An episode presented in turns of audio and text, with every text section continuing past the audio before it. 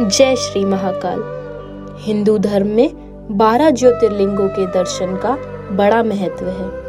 इन सभी से शिव की रोचक कथाएँ जुड़ी हुई हैं। आज हम जानेंगे बैद्यनाथ ज्योतिर्लिंग के बारे में। ये ज्योतिर्लिंग देवघर के बैद्यनाथ धाम में स्थापित है, जिसे कामना लिंग भी कहा जाता है, और यह रावण की भक्ति का प्रतीक है। यहाँ हर दिन लाखों शिव भक्त दर्शन के लिए आते हैं।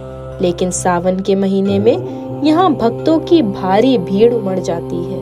साथ ही प्रतिदिन यहाँ लाखों भक्त आकर जलाभिषेक करते हैं। भगवान श्री वैद्यनाथ ज्योतिर्लिंग का मंदिर जिस स्थान पर स्थित है, उसे वैद्यनाथ धाम कहा जाता है।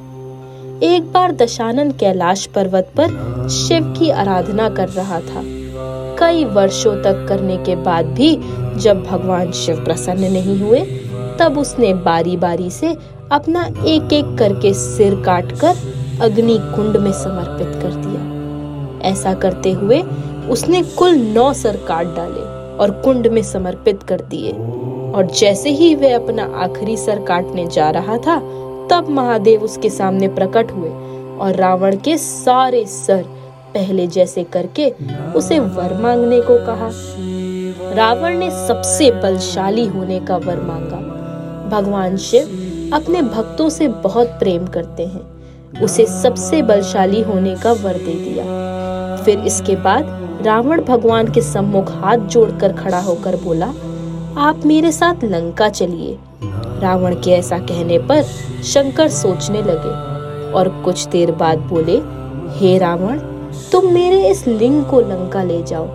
परंतु यह याद रखना, अगर तुमने इस लिंग को कहीं पर भी रास्ते में रखा तो ये वहीं पर स्थापित हो जाएगा। रावण बहुत प्रसन्न हुआ और उस शिवलिंग को लंका की तरफ़ लेकर चल दिया। भगवान शिव के ऐसा करने पर सारे देवगढ़ यह सोचकर भयभीत हो गए कि अगर भगवान शिव लंका में विराजमान हो जाएँगे, रावण को काबू करना बहुत ही मुश्किल हो जाएगा। इसीलिए वे ब्रह्मा के पास गए और उनसे सुझाव मांगा। तो उन्होंने कहा कि अगर किसी कारण रावण इस लिंग को रास्ते में ही कहीं रख देता है तो हमारा काम बन जाएगा। और इस काम के लिए वरुण देव को चुना गया। वरुण रावण के शरीर में घुस गए, जिससे उसे बहुत तीव्र लघु शंका लगी। रावण के बहुत कोशिश करने के बाद भी वह इसे रोक नहीं पा रहा था। फिर वह किसी ऐसे को खोजने लगा, जिसे वह शिवलिंग देकर लघु शंका कर सके। उसी समय वहाँ एक ग्वाला दिखा।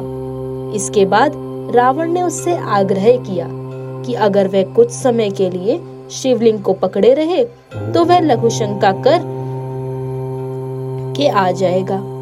लघु शंका करते करते रावण को बहुत समय बीत गया। और इधर शिवलिंग के भार से ग्वाला थक गया था। जब उसे ये सहा नहीं गया तो उसने शिवलिंग को भूमि पर रख दिया। फिर जैसा भगवान शिव ने कहा था, वैसा ही हुआ।